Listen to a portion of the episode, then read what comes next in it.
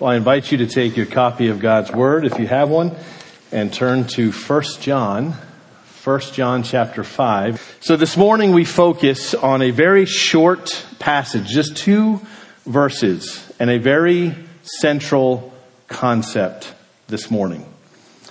As we ponder our worship and the preaching of God's Word, we will celebrate communion together as a church family later on. All too often, we will take a verse or a couple verses and we will isolate them and we will try to understand their meaning apart from the passages that they are a part of or the context that is around them. And I'd like to submit as we look at our verses for this morning that we need to be very careful to understand the context in which we find them.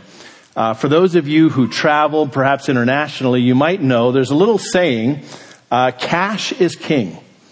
Wherever you go in the world, uh, most people nowadays take credit cards or maybe a check or something, but you always know, particularly maybe if you're on the side of a road, a market or something, that cash is king. That is, they'll always take your cash. In studying God's Word, in immersing ourselves in the Bible and seeking to understand God's truth, there's another saying which is very important. Context is king. It's very important that we don't take a verse out of its context, but we under, understand its surroundings. And so that's what we'll endeavor to do this morning. So let's look at our two verses for this morning.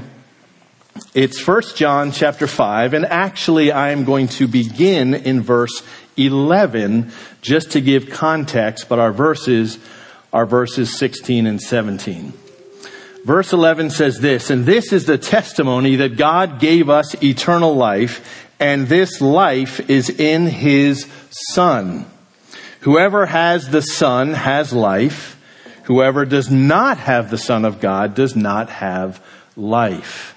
I write these things to you who believe in the name of the Son of God, that you may know that you have eternal life. And this is the confidence that we have toward Him, that if we ask anything according to His will, He hears us. And if we know that He hears us in whatever we ask, we know that we have the request that we have asked of Him. Our verses for today, verse 16. If anyone sees his brother committing a sin not leading to death, he shall ask, and God will give him life. To those who commit sins that do not lead to death. There is sin that leads to death. I do not say that we should pray for that. All wrongdoing is sin. But there is sin that does not lead to death. That's a lot. Powerful punch in just two little verses there. So let's begin here.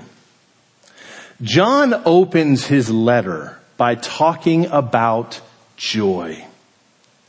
He closes his letter by talking about Christian assurance.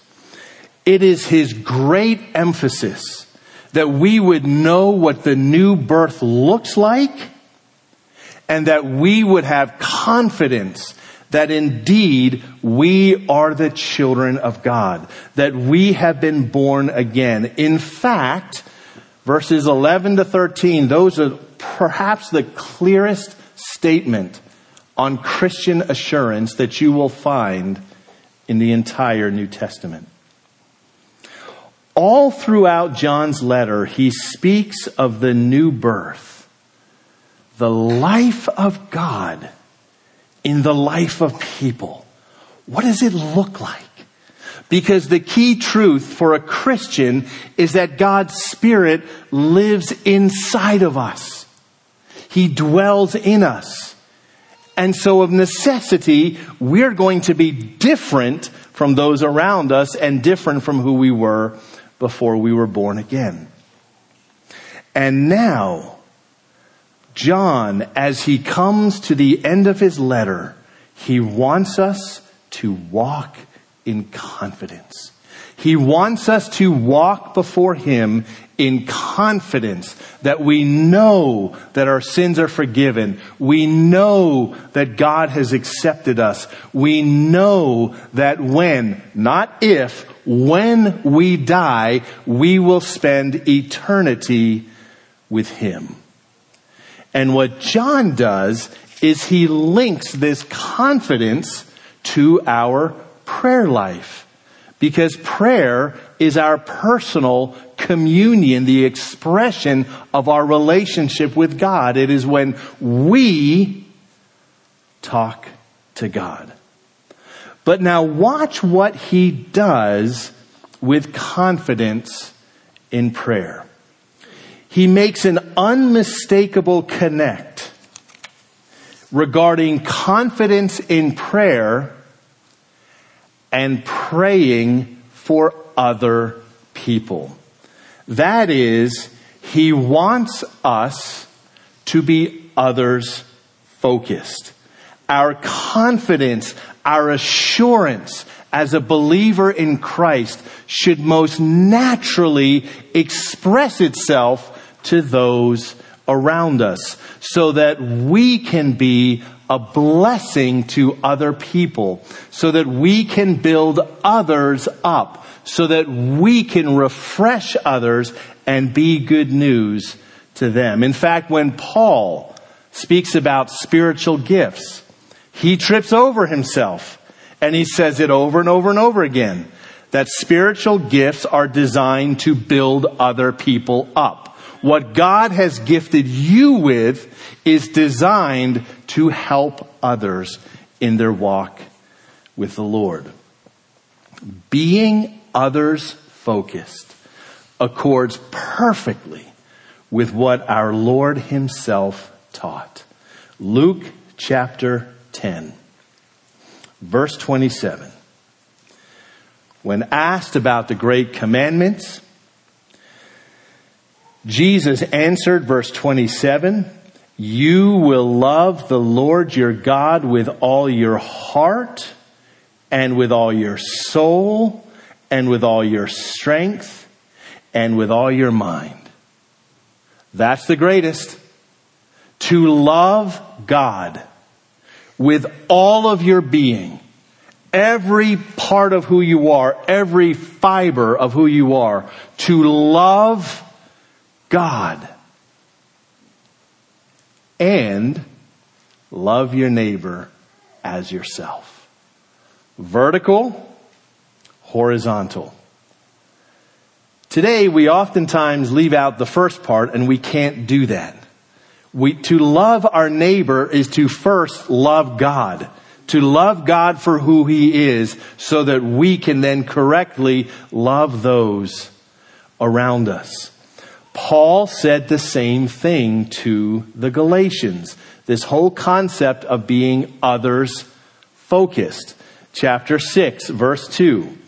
Bear one another's burdens and so fulfill the love of Christ. Do you want to fulfill God's law, if you will, the law of Christ, who Christ is, what he embodies, what he taught us, then Paul says, roll up your sleeves, get into other people's mess, get out of your comfort zone, and bear one another's burdens. We, as believers in Christ, in the context of the larger body, should not be bearing our burdens alone. Paul says, bear one another's burdens. Your burdens, your grief, your sorrows, your disappointments, your challenges rightfully become mine, and vice versa.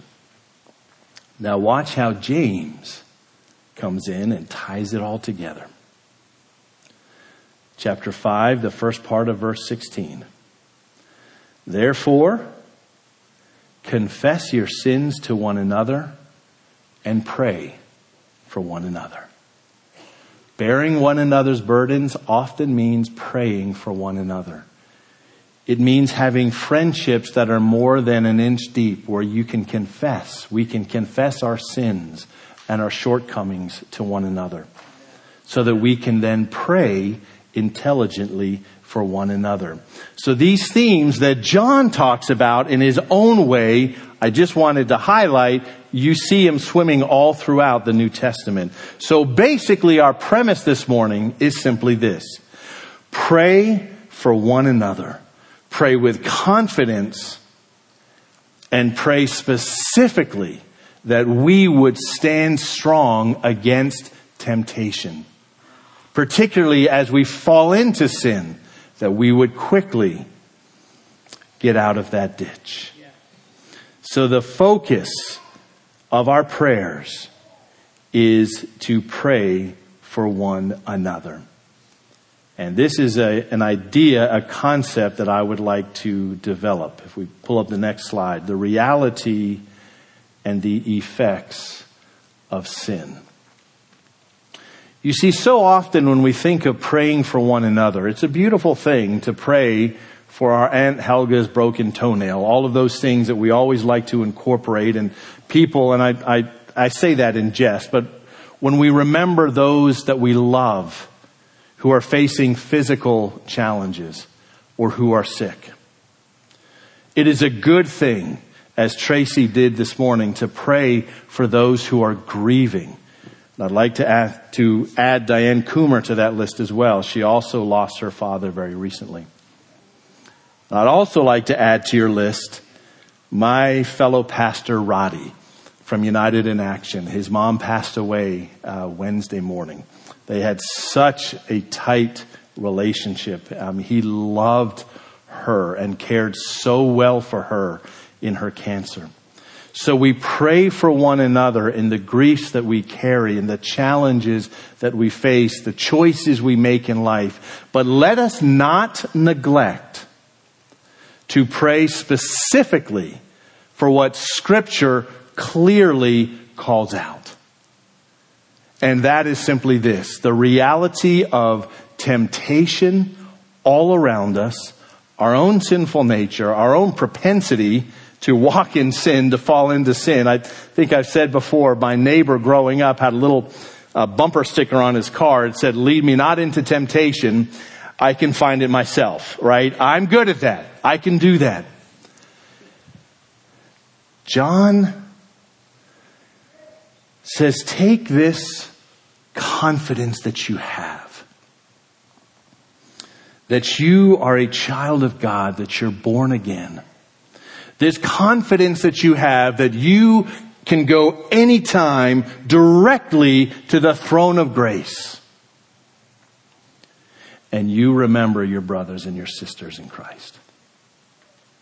And specifically, you remember the great battle that we are all in. John Owen famously said, be killing sin or sin will be killing you. So when was the last time that you prayed that someone you know and love would stand strong in the face of temptation? And look, the better we get to know one another, we all know, we begin to know our besetting sins. We begin to know those specific pulls and tugs that, that will wage war against our soul, as Peter said. The passions of the flesh. Now, John lists, he talks about two different types of sin. A sin that leads to death and a sin that does not lead to death. He said, don't pray about the one leading to death. Now here's a confession. I'm not sure what he's talking about. And trust me, I have read lots and lots and lots of commentaries and neither do they. So I'm not going to take your time this morning and give me my musings on what he's speaking to. Because evidently they knew. And that's one of the challenges we have is these are personal letters in the context of a relationship and we don't always have the 411 specifically on what he is speaking to. We know we can correlate with other passages in scripture that there are sins that will lead to death. We know that.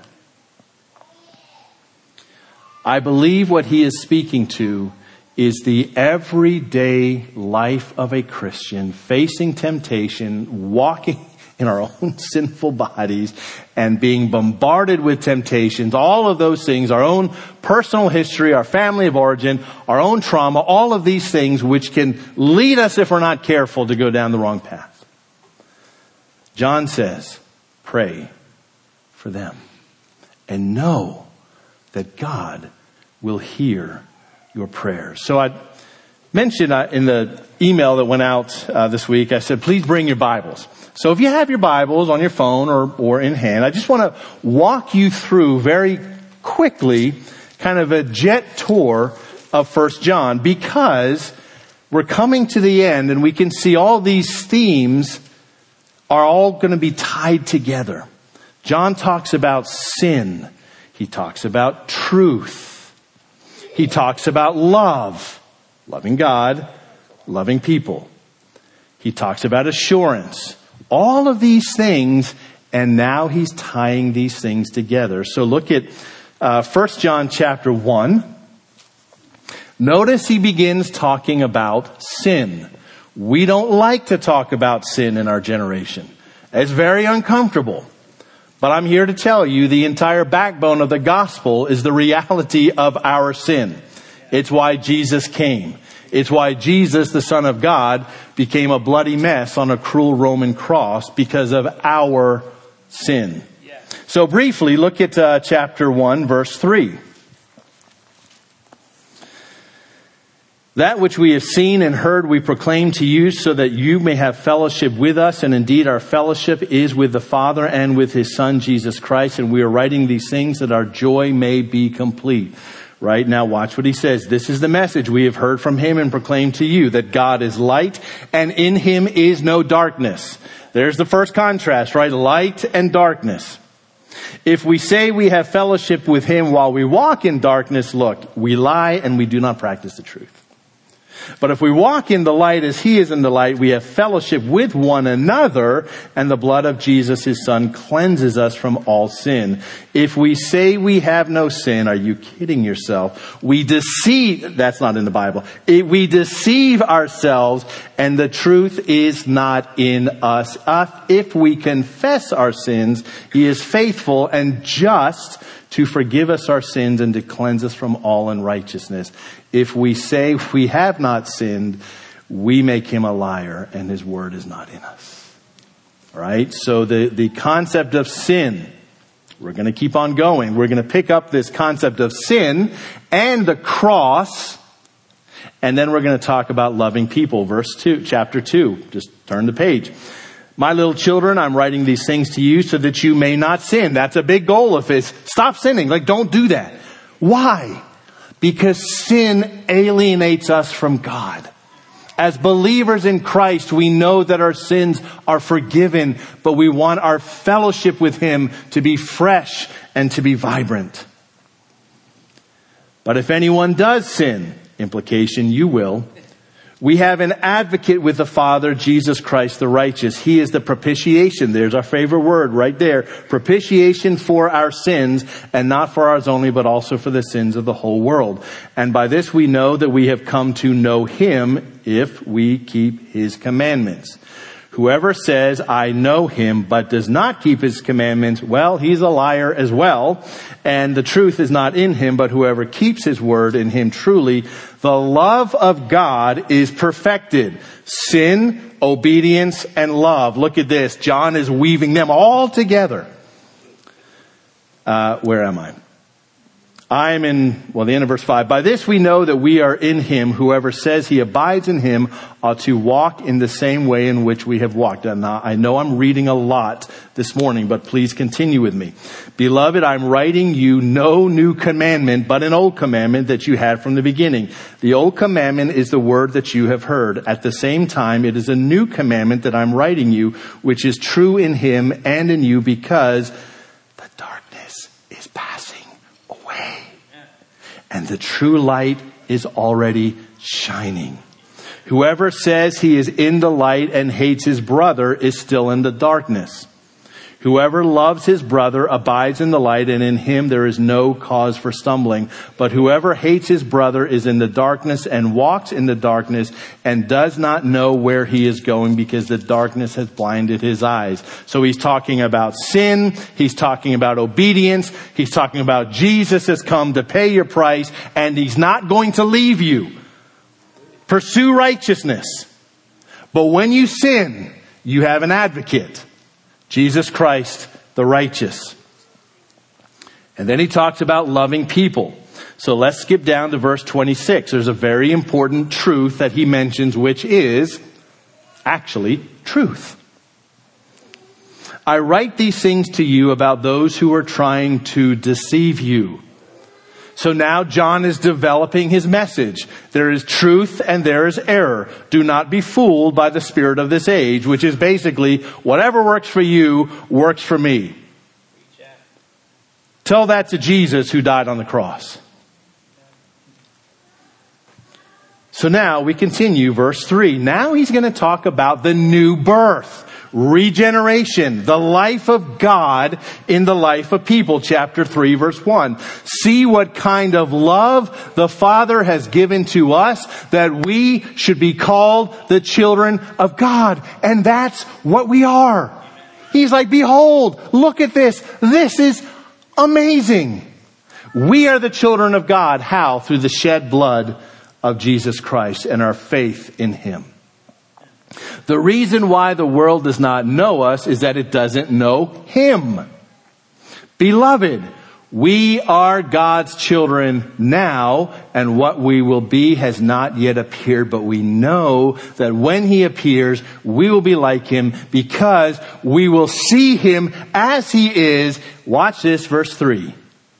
And everyone, everyone who thus hopes in Him purifies himself as he is pure. There's the new birth. I don't want to live in a life of sin anymore, but I know that I stumble. But I purify myself. I set myself apart. When I sin, I confess it to God. Look at what he says, verse 4. Everyone who makes a practice of sinning also practices lawlessness, and sin is lawlessness. You know that he appeared in order to take away sin, and in him there is no sin. No one who abides in him keeps on sinning. No one who keeps on sinning has either seen him or known him. John is very direct. Little children, let no one deceive you. Whoever practices righteousness is righteous as he is righteous according to his confession. Whoever makes a practice of sinning is of the devil, for the devil has been sinning from the beginning. The reason why the Son of God appeared was to destroy the works of the devil. The entire reason why we have the Christmas story, the incarnation, why Jesus came was so that he could lay down his life for your sin and reconcile you and me to God who is thrice holy. By this, verse 10, it is evident who are the children of God and who are the children of the devil. Whoever does not practice righteousness is not of God, nor is the one who does not love his brother. Do you see what he's doing? Obedience and loving people. They actually go together. And John is describing for us what the new birth looks like. Drop down to verse 16. By this we know love that he, Christ, laid down his life for us and we ought to lay down our lives for the brothers. This is how we know what love is. Jesus came. Jesus suffered. Jesus died for my sins. That is the supreme expression of love and we have never seen an expression of love like that one. Why? Well, because Jesus, as we already read, was without sin. Jesus is the Son of God. Jesus did not regard equality with God something to be grasped, but he humbled himself. He was found in the likeness of his own creation. He came as a servant. He became obedient to death. And look, we never say that about anybody. because we all die. But Jesus is the Son of God. Death has no jurisdiction over him. He willingly became obedient to death, even death on the cross. Humiliation, a cruel Roman cross. That's how we know what love is. And you know what our mandate is now? To love others in the same way. You and I will never measure up to that, which means we always have work to do, which means we've never arrived, which means we can never become lazy in our walk with Christ. There are always new and better and deeper and more difficult ways that I can love other people. Chapter 4. We're going to go back to this concept of truth. Remember John? He kind of cycles in. He says the same thing in different ways all throughout. Beloved, do not believe every spirit, but test the spirits to see whether they are from God, for many false prophets have gone out into the world. If there is a generation that needs to hear this, it is our generation. Do not believe everything you see and hear out there. Please don't do that. He says you test them. You use the Word of God as your straight edge, and you see how it measures up. We're almost done. Verse 7. Back to love. Let us, beloved, let us love one another. Why? For love is from God. Love one another. Because God is love the whole foundation of the gospel for God so loved the world. Whoever loves has been born of God and knows God. Anyone who does not love does not know God. Again, I'm telling you, John is very, very direct. In this, the love of God was made manifest among us, that God sent his only son into the world that we might live through him. Life is in Christ.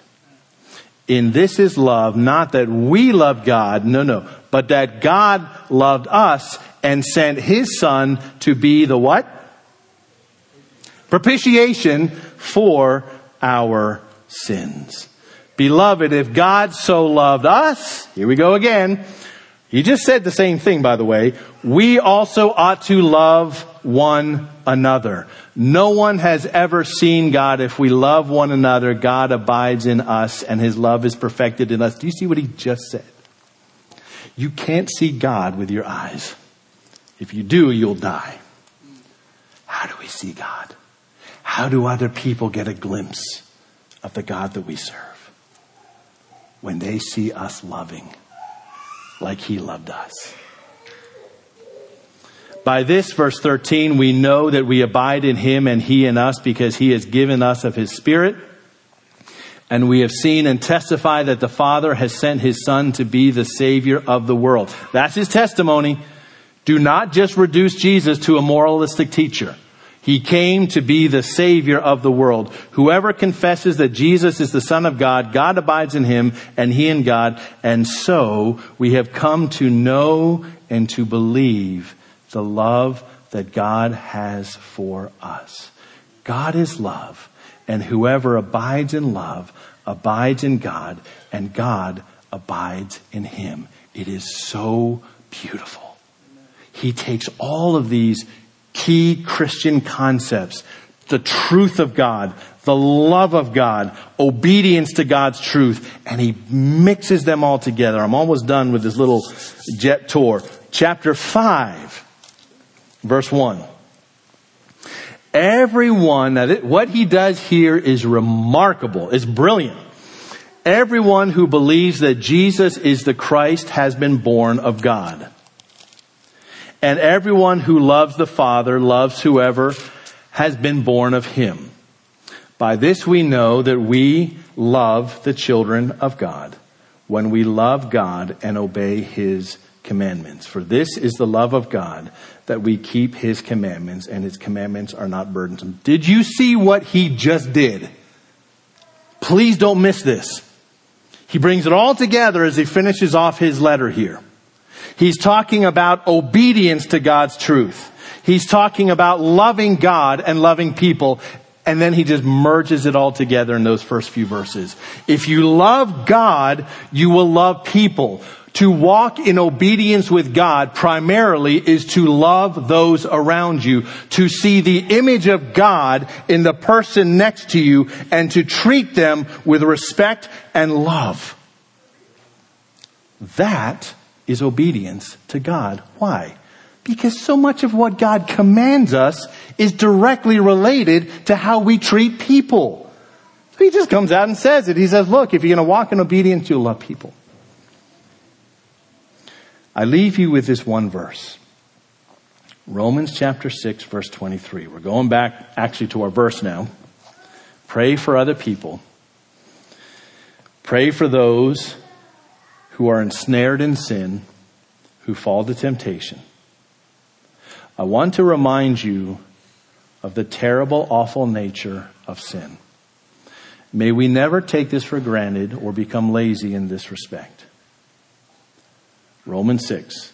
The wages of sin is death, but the free gift of God is eternal life in Christ Jesus our Lord. Sin will never, ever breathe life into your soul.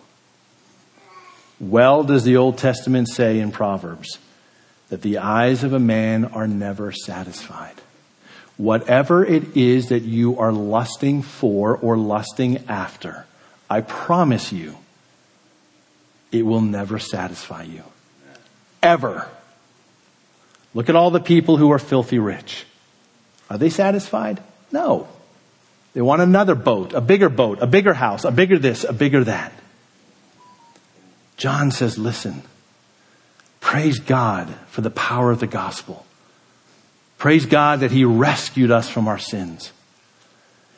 As we live our life in this short little dot in time before we enter into eternity, may we not be controlled or fall into sin. It will cheapen our walk with the Lord. It will it will lead us to a place where we're not satisfied. It will cause us to be distant and to drift from God. He says, you be faithful and you pray for those that you know and love when you can see that they are in the storm and facing temptation and even falling into it.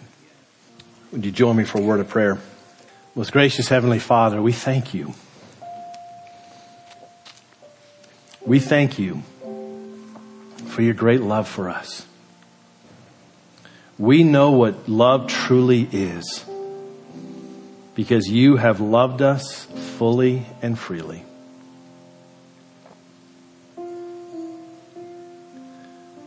Lord, in the busyness of life, in the challenges, in the heartaches, in the decisions, in the disappointments, I pray in this very moment that you would refresh us and remind us that you love us, that you would speak peace to us.